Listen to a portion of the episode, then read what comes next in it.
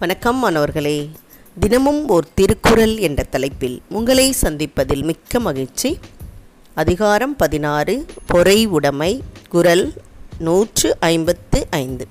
ஒருத்தாரை ஒன்றாக வையாரே வைப்பர் பொறுத்தாரை பொன்போல் பொதிந்து. ஒருத்தாரை ஒன்றாக வையாரே வைப்பர் பொறுத்தாரை பொன்போல் பொதிந்து. இதோடைய பொருள் தங்களுக்கு தீமை செய்தவரை தண்டிப்பவரை உலகம் மதிக்காது. தீமையை பொறுத்து கொண்டவரையே பொன் போல் மதித்து போற்றும் அப்படின்னு சொல்கிறாங்க சான்றோர்கள் வந்து நமக்கு தீமை செய்கிறவங்கள ஒரு பொருட்டாகவே நினைக்க மாட்டாங்க. அவங்க படிக்கு படி வாங்குறாங்க இல்லையா? அதனால் அவங்க அறியாமையால் செய்கிறத அறிவிலேயே அதை நினச்சி அவங்கள ஒரு பொருட்டாகவே நினைக்க மாட்டாங்க.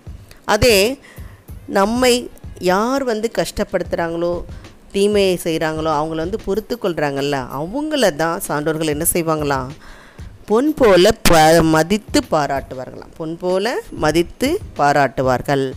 தீங்கு இழைத்தவங்கள கூட பொறுத்து கொள்கின்ற ஒரு தன்மை அவர்களுடைய அறிவு தான். அவர்களுடைய அன்பு அவர்களுடைய ஆற்றல் இது எல்லாம் இணைந்து தான் அவர்கள் அந்த தீமை செய்கிறவங்கள கூட பொறுத்து கொள்கிறார்கள். அதனால் இந்த உலகமும் அவர்களை பொன் போல மதித்து பாராட்டும் அப்படின்னு சொன்னாங்க போன குரலில் என்ன சொன்னாங்கன்னா சான்றோர் என்பவர்கள் நிறைய நல்ல பண்புகள் நிறைந்தவர்கள் இல்லையா? அந்த பண்போட அவர்களுக்கு பொறுமை என்ற பண்பும் இருந்தால் தான் அது அந்த சான்றோராக இருக்கிறதுக்கான நிறைவை தரும் அப்படின்றாங்க அது மாதிரி தான் இந்த குரலில் அந்த சான்றோர்கள் தீங்கு இழைக்கிறவங்கள ஒரு பொருட்டாகவே நினைக்க மாட்டாங்க. அதே சமயத்தில் அந்த தீங்கை பொறுப்பவர்களை பொன் போல ப மதித்து பாராட்டுவார்கள்னு சொல்கிறாங்க இப்போ பழிக்கு பழி வாங்கணும்னு நம்ம ஆசைப்படுறோம். பெரும்பாலும் எல்லோருமே நமக்கு யாராவது ஒரு கஷ்டத்தை கொடுத்தா நம்ம அதை திரும்ப அவங்களுக்கு கொடுக்கணும்னு தான் நினைக்கிறோம். அந்த வகையில் ஒரு கதை எனக்கு ஞாபகம் வருது பாருங்கள் சீடன் என்ன செய்கிறான் குருக்கிட்ட போய் என்னை வந்து எல்லோரும் கேலி பண்ணுறாங்க அவமானப்படுத்துகிறாங்க திட்டுறாங்க. அதனால் நான் அவங்கள எப்படியாவது பழி வாங்கணும் அப்படின்னு சொல்லி கேட்பான். அப்போ அவர் சீடன் என்ன அது குரு என்ன சொல்வார்னா ஒரு கோணி பையை எடுத்துக்கோ. அதில் உருளைக்கிழங்க போட்டு அதை எடுத்துகிட்டு போகும்போது யார் யார் உனக்கு வந்து கஷ்டம் கொடுக்குறாங்களோ அவங்க பேரெல்லாம் அந்த உருளைக்கிழங்குல செதுக்கிட்டே வா அப்படின்னு சொல்வார். சரி இவ்வளோதானா அப்படின்னு சொல்லிட்டு அந்த சீடன் என்ன செய்வான்னா கோணிப்பை எடுத்துக்கிட்டு போவான். போகும்போது அவனுக்கு யாரெல்லாம் வந்து கஷ்டம் கொடுக்குறாங்களோ தீமை செய்கிறாங்களோ அவங்க பேரெல்லாம் என்ன செய்வான்? அந்த உருளைக்கிழங்குல செதுக்கிட்டே வருவான்.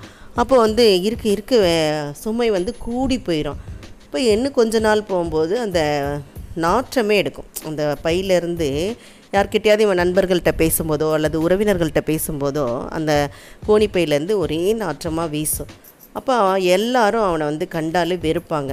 யாருமே கிட்ட வந்து பேசவே மாட்டாங்க. அதனால் இவன் என்ன பண்ணுவான் மறுபடியும் குரு கிட்ட போய் என்ன குரு இப்படி பண்ணிட்டீங்களே? அப்படின்னு சொன்னோடனே இந்த மாதிரி நாற்றமாக வருது.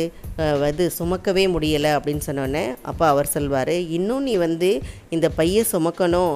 இதில் இருக்கிற இது உருளைக்கிழங்கு அந்த என் பேர் எழுதின உருளைக்கிழங்கு சுமையாக இருக்கனால அதை வந்து குறைக்கணும்னு தான் நினைக்கிறியே தவிர பழி வாங்கணும் அப்படின்ற எண்ணத்தை நீ இன்னும் கைவிடவே இல்லை. அப்படின்னு சொன்னோன்னே தான் அவனுக்கு மனசுல ஒரு மாற்றம் வருது. அதுக்கு பிறகு அவன் என்ன செய்கிறான் சரி இந்த கோணிப்பையே நம்ம தூக்கி போட்டுறணும்.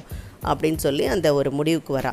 இப்போ இதுலேருந்து என்ன தெரியுது? நம்ம யாரையும் பழி வாங்கணுன்ற ஒரு எண்ணமே வச்சுக்கக்கூடாது நம்ம எப்பயுமே நேர்மறையான சிந்தனையோடு போயிட்டால் நமக்கு வாழ்க்கை இனிதாக இருக்கும் அப்படின்றத தான் இந்த குரலை நமக்கு சொல்கிறது.